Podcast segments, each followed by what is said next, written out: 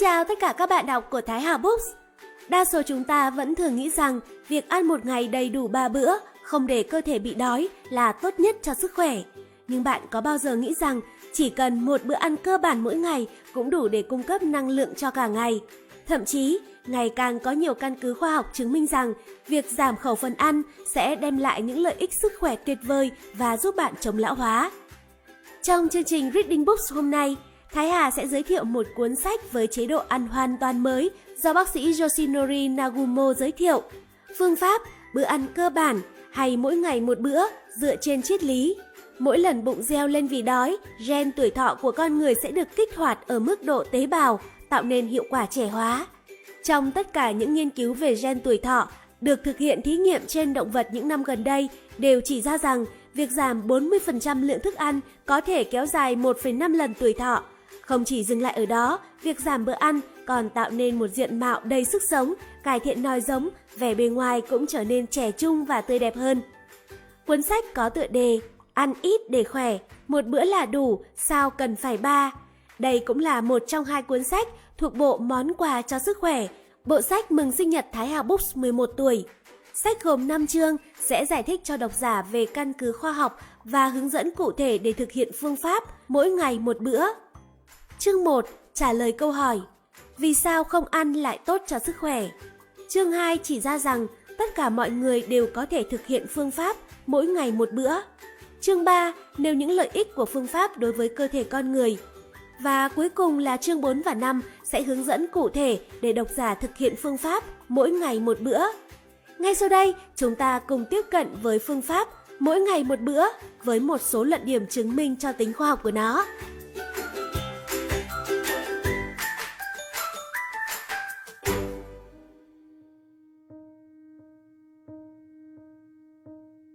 Chương 1 Vì sao không ăn lại tốt cho sức khỏe? Chìa khóa của nguồn sống nhân loại là gen sinh mệnh. Ngày nay, ai cũng nghĩ việc ăn một ngày ba bữa là điều đương nhiên. Hầu hết người dân hiện đang sống ở Nhật cũng nghĩ như vậy và không có chút nghi ngờ gì. Tuy nhiên, lần theo dấu vết của 170.000 năm lịch sử loài người kể từ khi tổ tiên chúng ta xuất hiện trên hành tinh này, việc con người ăn một ngày ba bữa và quan niệm ăn tới no bụng chỉ là những suy nghĩ mới có khoảng vài chục năm trở lại đây. Tuy là một khoảng thời gian đáng kể nhưng cũng chưa đến 100 năm, nên đây vẫn có thể coi là quan niệm mới xuất hiện chưa lâu. Tại Nhật Bản, sau khoảng thời gian khôi phục đất nước bị tàn phá do chiến tranh và bước vào thời kỳ tăng trưởng kinh tế vượt bậc, hay trước đó một chút, kể cả thời kỳ có hay không có chiến tranh, hầu như không một người dân nào cho rằng họ được ăn no. Chính vì quan niệm mỗi ngày cần ăn ba bữa đều đặn nên đương nhiên mọi người sẽ nghĩ mình không được ăn no, cho nên mới ra đời cách nghĩ cung cấp đủ dưỡng chất là bí quyết của sức khỏe. Ngay sau khi xuất hiện nền văn minh lúa nước, cách nghĩ như vậy đã sớm được hình thành. Ở Trung Quốc, việc trồng lúa nước đã có vào khoảng năm 2000 trước công nguyên, tính tới nay cũng được 4000 năm. Như vậy, 166.000 năm trước, đó là thời kỳ của săn bắt và hái lượm. Cho nên những ngày con người không săn bắt hái lượm được gì chính là chuỗi ngày họ thiếu thức ăn. Hơn nữa, kể cả sau khi bước vào nền văn minh lúa nước, tình trạng mất mùa do thiên tai và thời tiết xấu liên tục tái diễn không biết bao nhiêu lần trên toàn thế giới. Vậy nên không hề quá lời nếu nói lịch sử loài người là một cuộc chiến bất tận với nạn đói. Ngay cả thời điểm hiện nay, nạn đói vẫn đang tiếp diễn. Chỉ có một số ít các nước như Nhật Bản, Mỹ hay châu Âu đã loại bỏ được vấn đề này. Còn lại tới quá nửa các quốc gia trên thế giới vẫn đang bị nạn đói hoành hành. Nhìn vào Hunger Map, bản đồ nạn đói do WFP, World Food Program, chương trình lương thực thế giới công bố, có thể thấy tình trạng đói nghèo vẫn đang hoành hành ở châu Á, châu Phi, Trung Nam Mỹ. Xem bản đồ 1, biểu hiện phần trăm dân số quốc gia trong tình trạng đói nghèo. Nạn đói được định nghĩa là tình trạng duy trì trọng lượng cơ thể ở mức thấp nhất có thể so với chiều cao và không thể cung cấp đủ lượng calo cần thiết để thực hiện những vận động nhẹ nhàng. Chính bởi những thiệt hại do thiên tai những cuộc phân tranh kéo dài cộng với tình trạng đói nghèo leo thang mà rất nhiều người hiện nay không thể có nổi bữa ăn đơn giản nhất. Ngoài ra, khi nhìn vào bản đồ nạn đói, có một điều làm chúng ta phải chú ý, đó là chính những quốc gia đang ở tình trạng đói nghèo lại có tỷ lệ sinh cao. Trong khi đó, tại những quốc gia phát triển đầy đủ với tình trạng ăn uống thỏa mãn, tỷ lệ sinh rất thấp, dân số cũng đang giảm dần. Xét theo nhân chủng học, đây chính là tình trạng giống loài đang bị đe dọa. Nếu tình trạng này cứ tiếp diễn, có lẽ sau vài vạn năm nữa, trên trái đất sẽ chỉ còn lại những người dân ở những quốc gia nghèo đói. Vì sao lại xảy ra sự khác biệt về sức sống như vậy? Đó là vì trong suốt chiều dài lịch sử nhân loại, chưa kể đến nạn đói, loài người đã phải bao phen đối mặt với những mối đe dọa to lớn như khí hậu thất thường, dịch bệnh và những cuộc chiến tranh triền miên.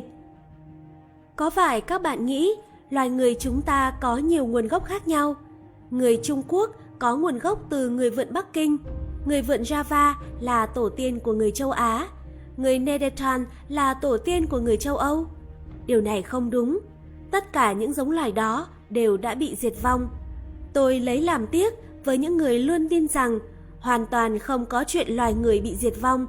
Nhưng sự thật là cho đến nay đã có rất nhiều chủng loại người bị tuyệt chủng, không còn bóng dáng trên trái đất.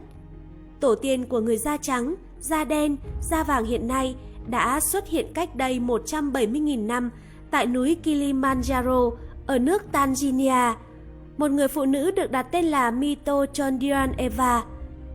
Ngày nay, trong khi các quốc gia nghèo đói đang oằn mình với vấn đề bùng nổ dân số, thì các quốc gia phát triển lại không thể kiểm soát được vấn đề giảm tỷ lệ sinh nhằm gia tăng dân số. Dù họ luôn cố gắng áp dụng những thành tựu khoa học tiên tiến nhất như thụ tinh nhân tạo. Đây chính là một vấn đề của nhân loại và Nhật Bản cũng là quốc gia có tỷ lệ phụ nữ mang thai thấp. Nhưng ở thời đại của tổ tiên chúng ta, vào những năm trước chiến tranh, việc một cặp vợ chồng có 4 năm người con là điều bình thường. Có nghĩa là trong những con người hiện đại như chúng ta, con cháu của những người đã cố gắng vượt qua nguy cơ diệt vong của nhân loại, kéo dài sự sống đến ngày nay, luôn tiềm tàng một loại năng lực được gọi là khả năng sinh tồn, thường trở nên sục sôi mãnh liệt vào những lúc gặp đói khổ, lạnh giá, dịch bệnh. Nguồn gốc của khả năng sinh tồn đó chính là gen sinh mệnh mà chúng ta thu nạp được sau mỗi lần loài người vượt qua được những mối nguy hại. Gen sinh mệnh không phải là một loại gen thông thường, đó là loại gen không thể đếm được như gen đói, chiến thắng sự đói khát, gen sống lâu, sinh ra khi cơ thể bị đói, gen sinh sản làm tăng tỷ lệ sinh khi ở trong tình trạng nghèo đói, gen miễn dịch chế ngự được bệnh truyền nhiễm, gen chống ung thư để chiến đấu với bệnh ung thư, gen phục hồi để điều trị bệnh tật và lão hóa, có sẵn trong cơ thể mỗi người chúng ta. Song điều chớ trêu là nếu không bị rơi vào tình trạng đói khát, lạnh giá, gen sinh mệnh sẽ không làm việc. Hơn nữa, nếu không được ăn uống đầy đủ, cơ thể sẽ bị lão hóa, giảm khả năng sinh sản. Khi đó, hệ miễn dịch sẽ làm việc theo hướng tấn công lại chính cơ thể chúng ta. Để mọi người có được một đời sống khỏe mạnh, trong những chương tiếp theo, tôi sẽ giải thích cặn kẽ hơn về gen sinh mệnh. Lý do chỉ uống nước vẫn béo Nhiều người sau khi thất bại trong việc giảm cân thường hay đùa nhau rằng người như tôi chỉ uống nước vẫn cứ béo. Trên thực tế, việc uống nước có làm ta béo lên hay không là vấn đề cần phải xem xét thêm. Còn theo tôi, câu nói kia vẫn mang một ý nghĩa nhất định. Đó có thể là đặc tính riêng của con người.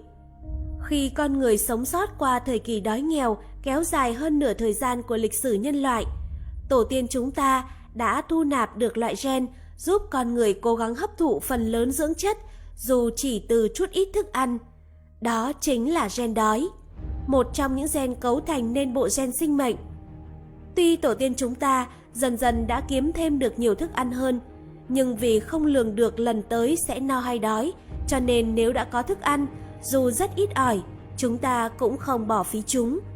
Nhờ đó mà cơ thể biết hấp thụ các dưỡng chất tích trữ trong cơ thể dưới dạng mỡ. Đây chính là lý do khiến cơ thể có thể bị béo lên dù chúng ta ăn rất ít. Nhiều cơ thể không vận hành như vậy, có lẽ tổ tiên chúng ta không thể sinh tồn qua hàng vạn năm lịch sử trong cuộc chiến với nạn đói. Vì vậy, những cơ chế khiến cho cơ thể bị béo lên, dù ta chỉ ăn một lượng rất ít, chính là thành quả tiến hóa của loài người. Gen đói đã điều hành chính xác hoạt động chuyển hóa và tích trữ thức ăn dưới dạng mỡ rất hiệu quả, nên nó còn được gọi là gen tiết kiệm. Trong những dị nhân về ăn uống mà ta thường thấy trên TV, có những tạng người gầy, ăn rất nhiều vẫn không béo nổi. Những trường hợp hiếm có đó là do thiếu gen đói. Trên thực tế, những người này nếu để bị đói sẽ không sống sót được lâu như người bình thường. Lẽ dĩ nhiên, cơ chế chuyển hóa thức ăn thành chất béo nội tạng là do tạo hóa. Cũng chính nhờ điều đó mà loài người đã tồn tại và sinh sôi được suốt 170.000 năm qua. Nếu nói gen đói giúp hấp thụ nguồn dưỡng chất nhiều nhất có thể từ chút ít thức ăn, thì nó cũng được xem là loại gen tích trữ năng lượng. Và cùng với gen đói, còn một loại gen quan trọng nữa cũng góp phần vào việc duy trì sự sống cho con người. Đó chính là gen trường thọ, một loại gen đang thu hút được sự chú ý của giới trẻ trong thời gian gần đây. Có tên khoa học là gen sirtuin. Vì nó đang là đề tài hay được nói đến trên TV, nên có thể rất nhiều người đã từng nghe đến tên của loại gen này. Nhưng động cơ để tìm ra nó lại bắt nguồn từ giả thuyết. Khi chúng ta đói bụng, năng lực sinh tồn sẽ được kích hoạt và cơ thể được trẻ hóa. Hiện nay, chúng ta có thể thấy trong pháp nhịn ăn của đạo Phật hay tháng Ramadan của đạo Hồi, thay vì ăn nhiều, ăn ít sẽ giúp kéo dài sự sống. Và đây chính là lý do khiến các nhà khoa học tiến hành quan sát thời gian sinh tồn thực tế của hầu hết các loài động vật khi thay đổi lượng đồ ăn. Họ thử nghiệm trên hầu hết các loại động vật như khỉ nâu macaca, chuột bạch hay chuột lang và thấy bằng cách giảm 40% lượng thức ăn, hiệu quả duy trì sự sống đạt mức cao nhất, kéo dài 1,4 đến 1,6 lần so với thông thường. Không chỉ vậy, khi tiến hành thử nghiệm ở khỉ, kết quả cho thấy những con khỉ háu ăn sẽ bị rụng lông và da mặt chảy xệ.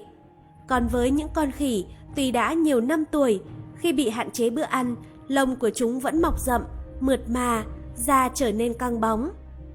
Từ kết quả thực nghiệm này có thể suy đoán rằng khi sinh vật ở trong tình trạng đói, chắc hẳn có một loại gen nào đó được kích hoạt để duy trì sự sống. Và gen sirtuin chính là kết quả của những hoạt động nghiên cứu dựa trên phán đoán đó. Các nhà khoa học tiếp tục nghiên cứu thêm và đưa ra kết quả chứng minh rằng khi cơ thể con người ở tình trạng đói, loại gen này sẽ kiểm tra tất cả các gen ở 50.000 tỷ tế bào trong cơ thể người và giúp phục hồi những gen bị hỏng, tổn thương. Điều này không chỉ liên quan đến việc kéo dài tuổi thọ mà còn cho thấy loại gen này cũng tham gia vào hoạt động ngăn cản sự lão hóa và bệnh tật. Nhờ phát hiện ra gen sirtuin này, chúng ta đã có thể kéo dài được thời gian sống và đây chính là điều được nói đến ngay từ đầu. Gen sinh mệnh giúp loài người sống lâu.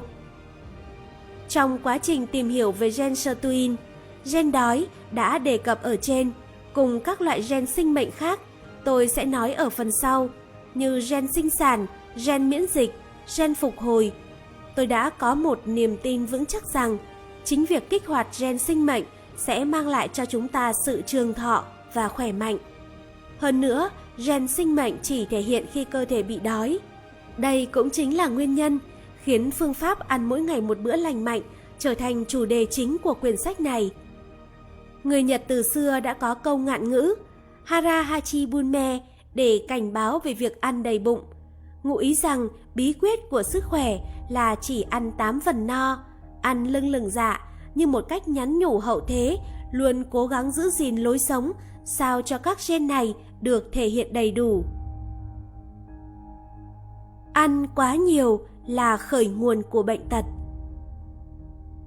Có những đất nước tạo ấn tượng mạnh bởi tình trạng béo phì ở người dân, kể cả ở Nhật những năm sau chiến tranh. Lịch sử từng ghi nhận việc Bộ Y tế và Phúc lợi đã thực hiện chế độ Kenko Juryo Jido tức là chế độ chăm sóc sức khỏe toàn diện cho trẻ em, tuyên dương những trẻ em béo.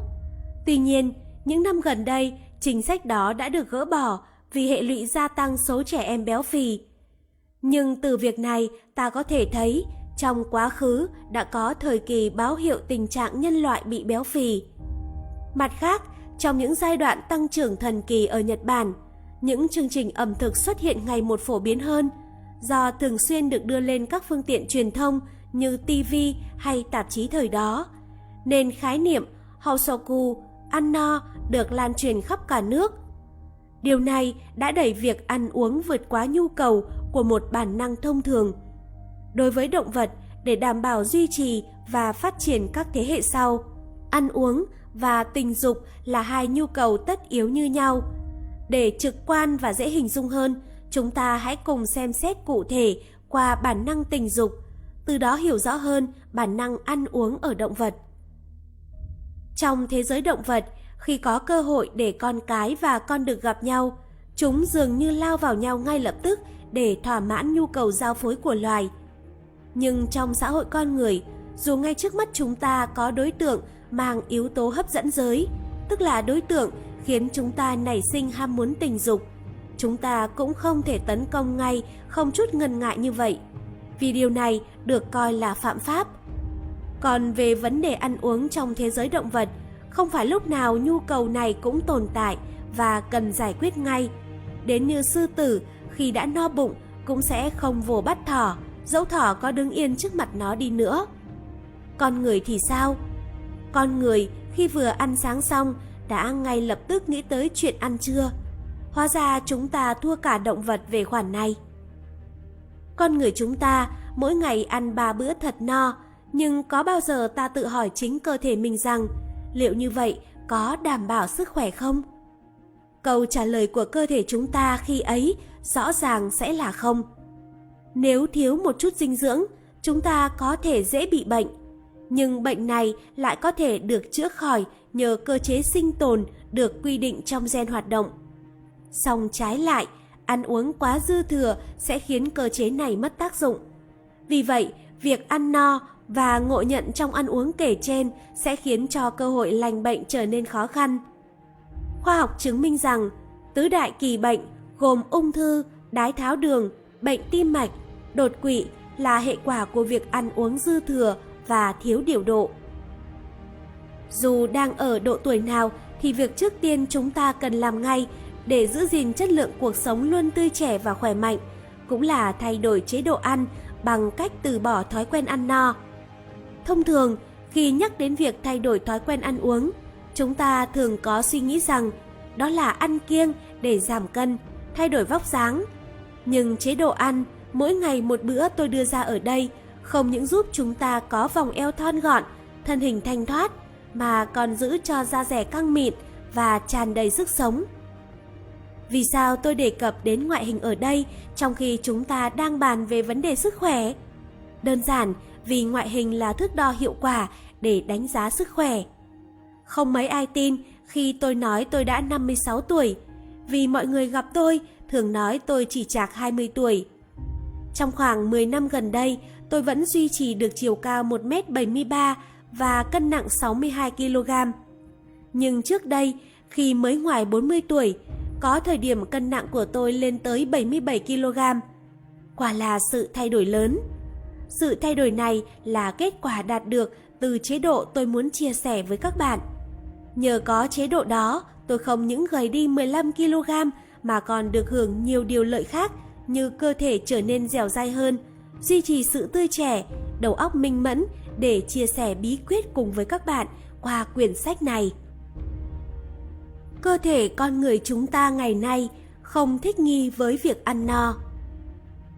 Như đã nói ở trên, tổ tiên chúng ta trước đây đã phải trải qua thời kỳ đói rét, khí hậu khắc nghiệt.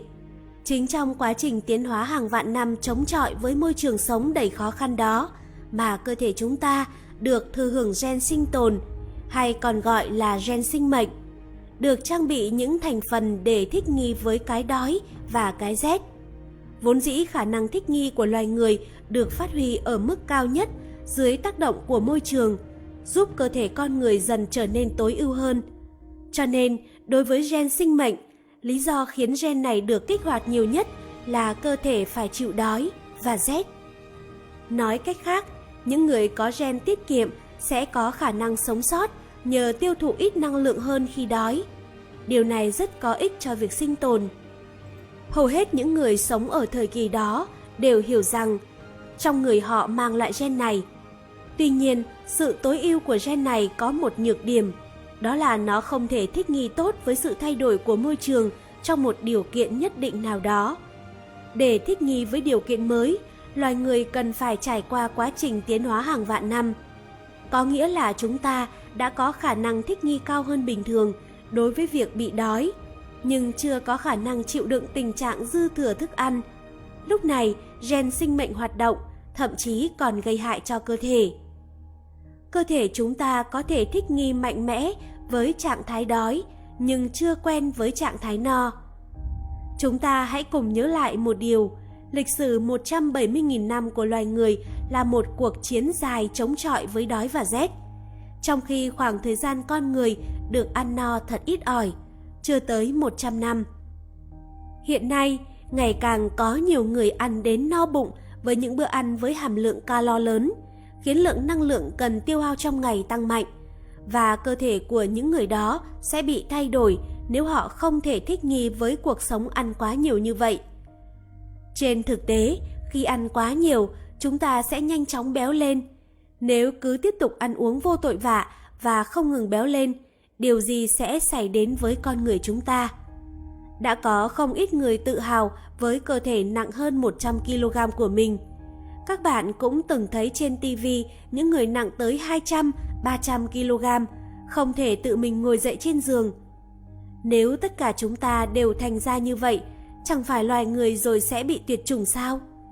Chính sự xuất hiện của thói quen ăn uống vô độ là nguyên nhân dẫn tới căn bệnh tiểu đường, còn được gọi là căn bệnh quốc dân, và kéo theo đó là sự gia tăng các bệnh như ung thư, nhồi máu cơ tim.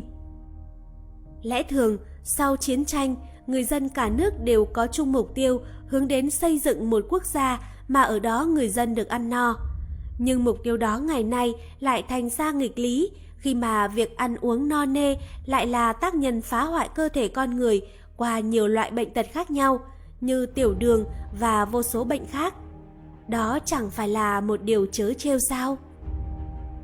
Bệnh tiểu đường là minh chứng cho sự tiến hóa của loài người. Chúng ta hãy cùng thử mường tượng lại hình dáng tổ tiên mình ngày xưa. So với chúng ta ngày nay, con người ở thời kỳ Jomon có thị giác, khứu giác và thính giác nhạy bén hơn nhiều. Những người sống hoang dã ở vùng đồng cỏ khô savan của châu Phi có thị lực đạt 2.0, 3.0 là chuyện bình thường, bởi vì họ không thể tồn tại nếu thị giác thiếu nhạy bén khi sống trong một môi trường mà chỉ một chút sơ sẩy, tính mạng của họ có thể bị thú dữ như sư tử đoạt mất bất cứ lúc nào. Còn mắt của chúng ta dù có tốt đến đâu, nhưng khi làm công việc suốt ngày nhìn màn hình máy tính, hầu như ai cũng có thể bị cận thị. Nhiều người cho rằng cận thị là một loại bệnh, nhưng thực tế đây lại là một cách thích nghi của cơ thể với môi trường. Vì khi tiếp xúc với một môi trường mà chỉ chăm chú vào cử động của tay, mắt sẽ phải tự điều chỉnh cự ly nhìn gần lại để có thể dễ dàng thấy được cả cử động của tay. Ngược lại, nếu bạn sống ở vùng sa van của châu Phi từ nhỏ, thì dù là người Nhật cũng có thể nhìn xa được. Đó chính là cách để cơ thể của chúng ta thích nghi với môi trường. Bệnh tiểu đường mà rất nhiều người đang mắc phải cũng tương tự như vậy. Đây có thể được xem như là một phản ứng thích nghi của loài người để có thể tồn tại trong thời đại mới, thời đại ăn no. Vậy chúng ta hãy cùng xem, cụ thể bệnh tiểu đường là một minh chứng cho sự tiến hóa của loài người ở mức độ nào. Thủa sơ khai, các loài động vật hoang dã đã phải tự săn mồi để có thể sinh tồn trong thế giới tự nhiên. Đây chính là lý do để chúng phát huy toàn bộ các cơ quan cảm giác như thị giác, thính giác và khứu giác vào việc săn mồi, nên các cơ quan này còn được gọi là cơ quan săn mồi. Ngoài ra, tay và chân, tứ chi cũng thuộc cơ quan săn mồi vì chúng được dùng để rượt đuổi và bắt con mồi. Ngược lại, ở xã hội hiện đại, khi con người nuôi thú cưng và ăn thịt gia cầm thì việc săn bắt thức ăn không còn cần thiết. Tự con người đã thích nghi được. Vậy điều gì sẽ xảy ra với những con vật vẫn có thức ăn mà không cần đuổi bắt con mồi? Tất cả các cơ quan săn mồi sẽ bị thoái hóa dần. Ví dụ, lợn được nuôi không thể chạy nhanh như lợn rừng. Điều đó cho thấy các chức năng trong cơ thể sẽ bị thoái hóa khi chúng trở nên không cần thiết nữa. Tương tự như vậy, con người trong thời kỳ Jomon có thị giác, khứu giác và thính giác tốt hơn so với người hiện đại. Khứu giác, thính giác của tổ tiên chúng ta khi xưa có lẽ cũng cực kỳ mẫn cảm, không thua gì loài chó. Tuy nhiên, ở hiện tại, các giác quan này đã bị thoái hóa nhiều. Tiểu đường chính là căn bệnh làm thoái hóa tất cả các giác quan săn mồi. Mắt để tìm kiếm con mồi đã bị suy yếu, nay thoái hóa gần đến ngưỡng cuối cùng sẽ trở nên mù lòa. Đây còn được gọi là bệnh võng mạc đái tháo đường. Do cũng không cần đuổi bắt con mồi nữa nên chân bị suy yếu theo. Y học gọi đây là bệnh bàn chân đái tháo đường. Việc thoái hóa dần những cơ quan không còn cần thiết nữa là sự sắp đặt của tạo hóa. Thời nguyên thủy, loài người vốn dĩ sống ở trên cây. Họ cũng có đuôi và leo trèo trên cây nhờ vào cái đuôi đó. Trải qua hàng nghìn năm, vì phần cơ thể đó không còn cần thiết nên chiếc đuôi bị mất đi, chỉ để lại dấu tích duy nhất là đốt xương cụt của chúng ta ngày nay. Cũng giống như vậy, để sinh tồn trong thời kỳ băng hà, cơ thể con người cũng có bộ lông bên ngoài. Tuy nhiên, sau khi con người biết cách sử dụng da của các loài động vật khác khoác lên người và bắt đầu mặc quần áo, bộ lông trên cơ thể cũng dần trở nên thoái hóa. Đối với loài người, do không còn cần phải săn mồi, nên chân tay, cơ quan cảm giác đều là những phần cơ thể không còn quá cần thiết nữa và chúng bắt đầu bị thoái hóa. Theo một nghĩa nào đó, có thể xem đây là sự thích nghi đối với môi trường đang bị biến đổi đột ngột khi hướng đến thời đại ăn uống no say. Lý do thật sự khiến chúng ta gầy đi là do bệnh tiểu đường. Việc hướng tới thời đại ăn uống no say có một vấn đề còn kinh khủng hơn. Đó là do ăn uống liên tục, một số người chúng ta không theo kịp được tốc độ chuyển đổi thức ăn thành chất béo trong cơ thể. Tức là cho dù những người ấy có ăn nhiều bao nhiêu cũng không béo nổi. Như vậy có thể nói, bệnh tiểu đường đã tạo nên điều kỳ diệu, ăn bao nhiêu cũng không béo để thích nghi với môi trường mới, thời đại ăn no. Và nếu thời đại ăn no cứ kéo dài liên tục hàng vạn năm không thay đổi, chắc chắn gen sẽ biến đổi và cơ thể sẽ tiến hóa thành một hình dạng mới. Nếu vậy, trong tương lai có khả năng con người sẽ tiến hóa thành một sinh vật sống mang hình dáng như chúng ta vẫn hay thấy trên phim ảnh. Không có mắt và chân tay mà chỉ có mỗi cái miệng để ăn, bao nhiêu cũng không béo ngay từ khi được sinh ra. Nhưng trên thực tế, trước khi xảy ra viễn cảnh đó, loài người phàm ăn sẽ bị xóa sổ khỏi hành tinh này, còn trái đất sẽ trở thành nhà của những người đói. Vì sao vậy? Như tôi đã đề cập ở trên, khu vực của những người đói ăn có tỷ lệ sinh cao, còn khu vực của những người ăn no có tỷ lệ sinh thấp. Hơn nữa, chúng ta đều biết tiểu đường gây ra bệnh rối loạn cương dương ở nam giới, còn ở nữ giới làm gia tăng tỷ lệ vô sinh. Đối với chúng ta, những con người đang sống ở thế kỷ 21, trên thực tế, chúng ta đã và đang phải đối mặt trực tiếp với vấn đề này hoàn toàn không thể lảng tránh. Loài người đã bị hủy hoại bao phen do phải đối mặt với nhiều mối nguy hại triền miên đến sinh mạng như nạn đói, lạnh giá, dịch bệnh hay thiên tai. Và chỉ những con người đã thay đổi cũng như có khả năng thích nghi mới tồn tại nổi. Nói chung, khi nhắc tới tiến hóa, chúng ta thường nghĩ về sự thay đổi các cơ quan trong cơ thể con người theo hướng tốt hơn – nhưng theo ý nghĩa ban đầu của tiến hóa, sự thay đổi cơ thể theo tình trạng thích nghi với môi trường như bệnh tiểu đường hay cận thị được gọi là thích ứng. Còn nếu có sự biến đổi về gen mới được gọi là tiến hóa. Vậy nên có rất nhiều người trên thế giới này ghét những sự thay đổi đó và đặt tên cho chúng là bệnh tật. Đồng thời nguyền rủa luôn cả số phận bệnh tật của họ. Nhưng nếu nhìn nhận sâu xa hơn, tất cả thói quen sinh hoạt mà chúng ta duy trì trong suốt nhiều năm chính là nguyên nhân gây ra điều này. Tôi hy vọng các bạn sẽ ghi nhớ trong tâm trí điều này và nhất định sẽ có một ngày các bạn thay đổi cách sống của chính mình.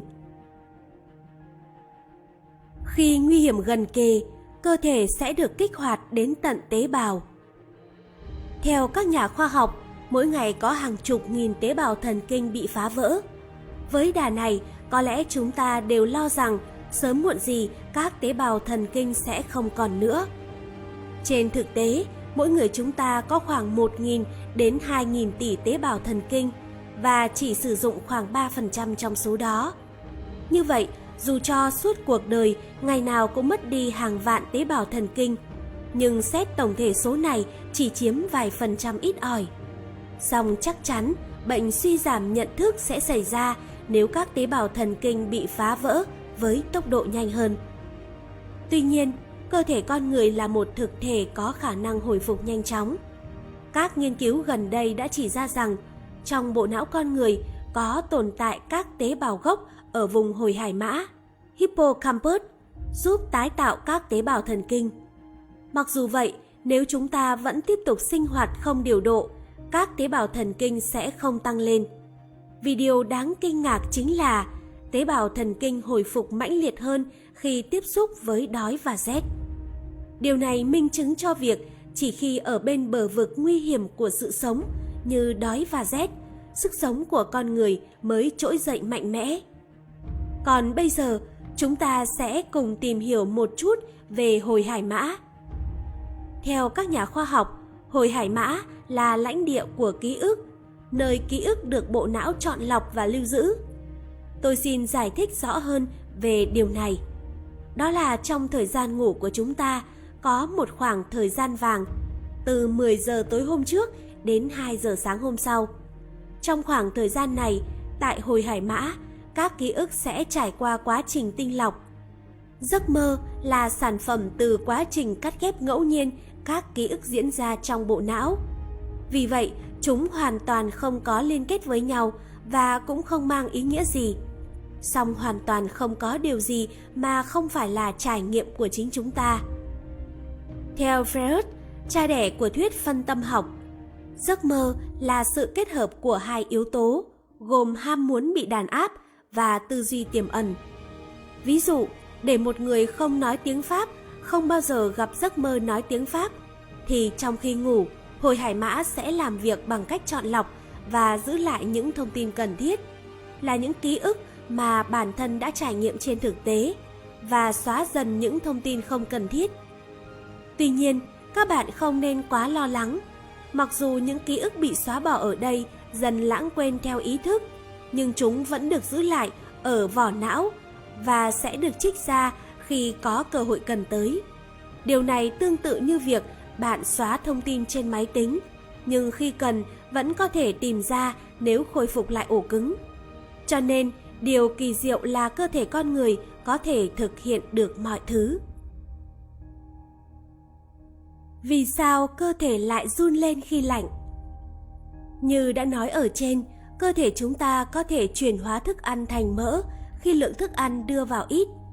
Có hai dạng tích tụ mỡ chính là mỡ dưới da và mỡ nội tạng. Ở phụ nữ thường là mỡ dưới da, còn đàn ông là mỡ nội tạng. Có lẽ chúng ta đều biết về mỡ dưới da nhưng vẫn còn khá xa lạ với mỡ nội tạng. Sau đây tôi sẽ giải thích rõ hơn về chúng. Chất béo đối với con người tựa như lớp Nikujiban, một loại trang phục giả cơ bắp của Nhật. Một phần của chúng dùng để tạo thành năng lượng cho chúng ta, còn lại phần lớn để giữ nhiệt cho cơ thể trong mọi điều kiện của môi trường. Tuy nhiên, khi bị lạnh, chúng ta vẫn thường run lên. Thật ra, đây là hiện tượng cơ thể sử dụng lớp mỡ dưới da, những glycogen để sưởi ấm. Nhưng cách sử dụng này cũng giống như đốt lò bằng than củi. Một gam chỉ sinh ra được 4 kcal nhiệt, trong khi lại làm giảm đường huyết khiến chúng ta có cảm giác đói. Hãy hình dung từ thời kỳ băng hà, lịch sử loài người đã ghi dấu nhiều sự kiện về nạn đói và cái rét cùng xảy đến đồng thời. Rõ ràng chúng ta không thể sống sót qua hàng vạn năm theo cách này được. Con người cũng giống như các động vật ngủ đông, để vượt qua cái lạnh khắc nghiệt, đã tích tụ mỡ, rồi sử dụng chúng để sưởi ấm cơ thể. Và mỡ được tích tụ theo cách này chính là mỡ nội tạng. Loại chất béo này có hiệu quả như dầu hỏa và xăng. Đốt 1 gam sinh được 9 kcal nhiệt. Tóm lại, loại mỡ này rất hiệu quả trong trường hợp cơ thể bị đói và rét.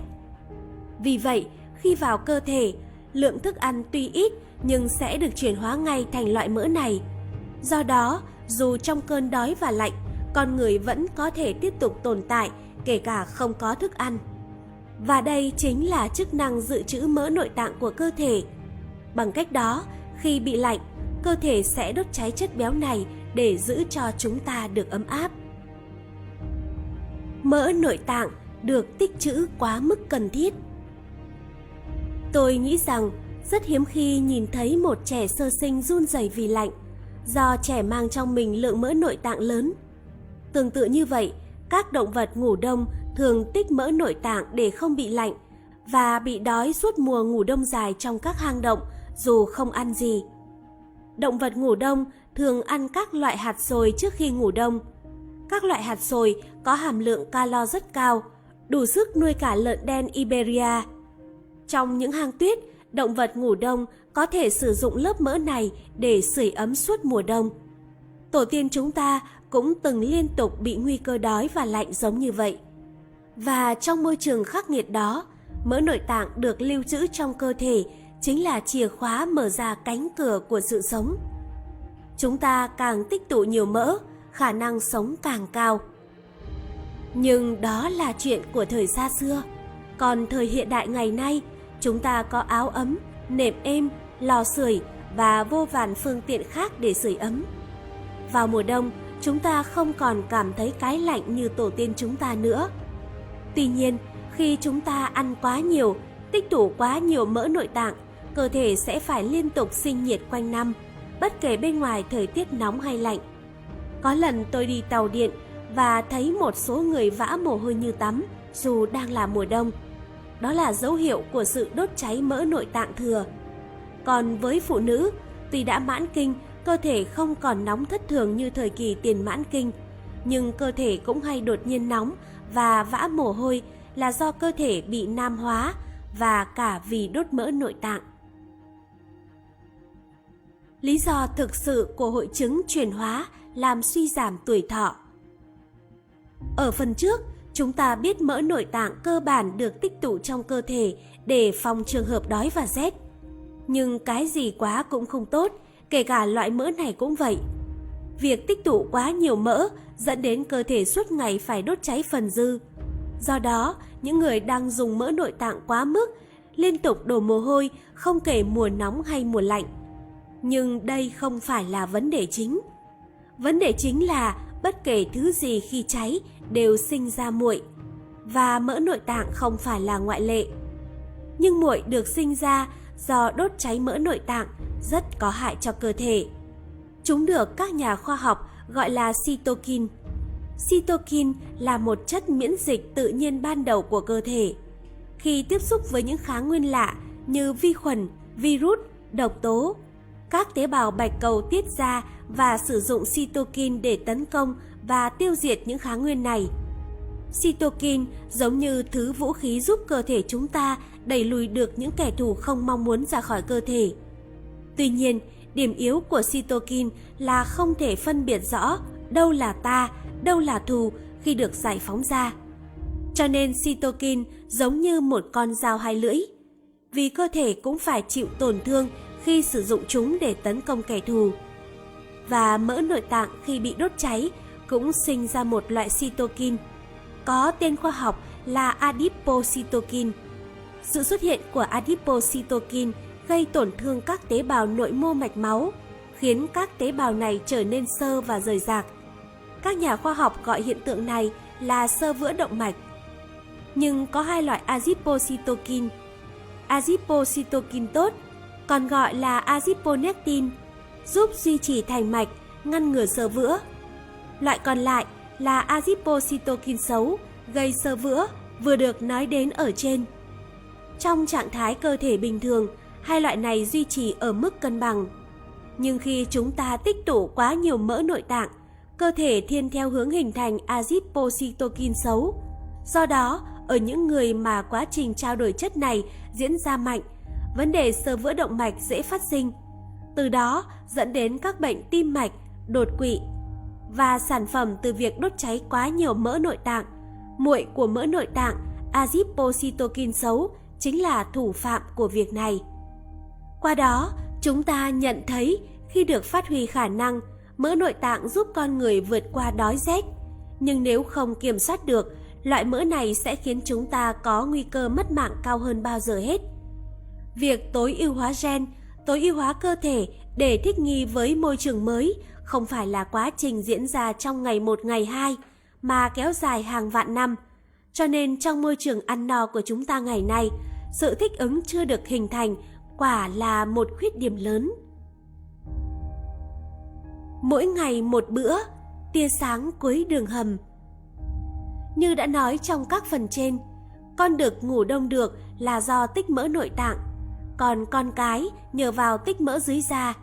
Vậy ở con cái liệu có cơ chế sưởi ấm nào khác? Đó là cơ chế gì? Câu trả lời chính là việc mang thai. Đứa con trong bụng chính là khối mỡ nội tạng đặc biệt. Do đó, các con cái không cần tích mỡ nội tạng như con đực.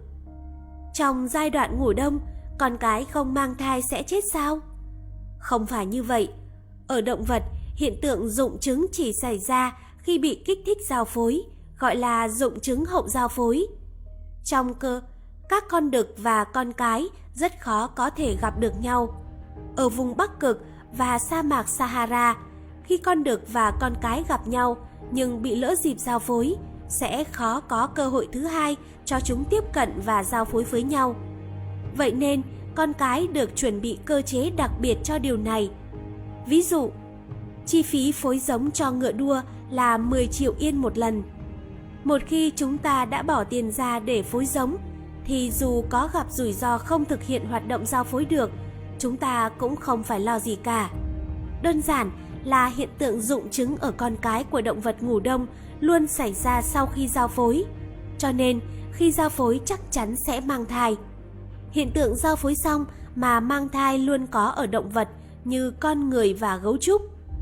Chúng ta vẫn đang sinh sản theo cơ chế này. Ngay như chuyện của tôi, đêm trước khi tôi lên đường hành quân phục vụ chiến tranh cũng là đêm tân hôn của vợ chồng tôi. Và qua duy nhất đêm hôm đó, vợ tôi đã mang thai. Đó là thời gian chiến tranh và trước ranh giới sinh tồn hay diệt vong của loài người, bản năng giao phối sẽ trỗi dậy để duy trì giống nòi. Đó chính là lý do vì sao ở các nước phát triển với cuộc sống no đủ, tỷ suất sinh giảm, trong khi tại những nước chậm và đang phát triển vẫn còn nạn đói, tỷ suất sinh ngày một cao. Giờ chúng ta quay lại vấn đề động vật ngủ đông.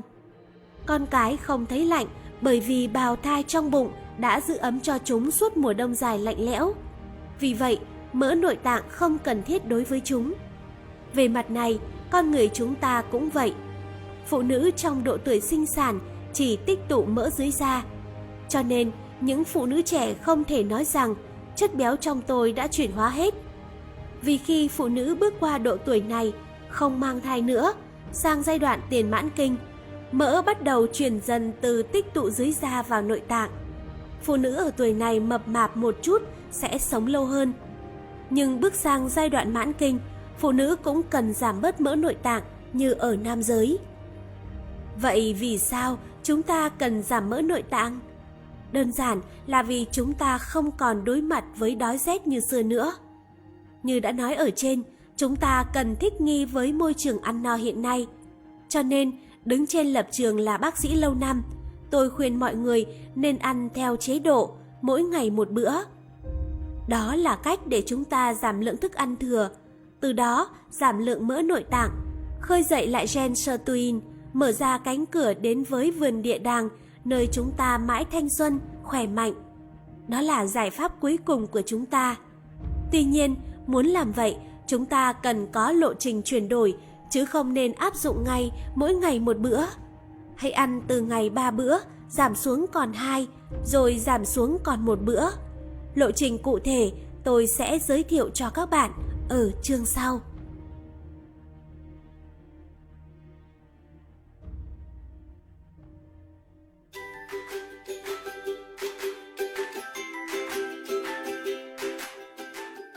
Mức độ trẻ trung thể hiện sức khỏe nội tại của bạn. Nếu các cơ quan bên trong cơ thể hoạt động trơn tru, máu tuần hoàn tốt thì da sẽ căng bóng, eo cũng thon gọn. Vẻ bề ngoài bị lão hóa là bằng chứng cho việc có mỡ trong nội tạng và cơ thể đang dần hình thành hội chứng chuyển hóa. Khi ấy, dù có tô vẽ, trang điểm cầu kỳ thế nào cũng không tạo ra được vẻ đẹp thật sự. Theo đuổi phương pháp mỗi ngày một bữa của bác sĩ Yoshinori Nagumo, bạn không chỉ có được sức khỏe căng tràn mà còn sở hữu vẻ bề ngoài trẻ trung đầy sức sống.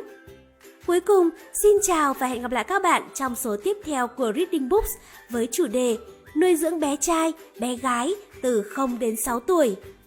Chúc các bạn luôn thành công, hạnh phúc, bình an.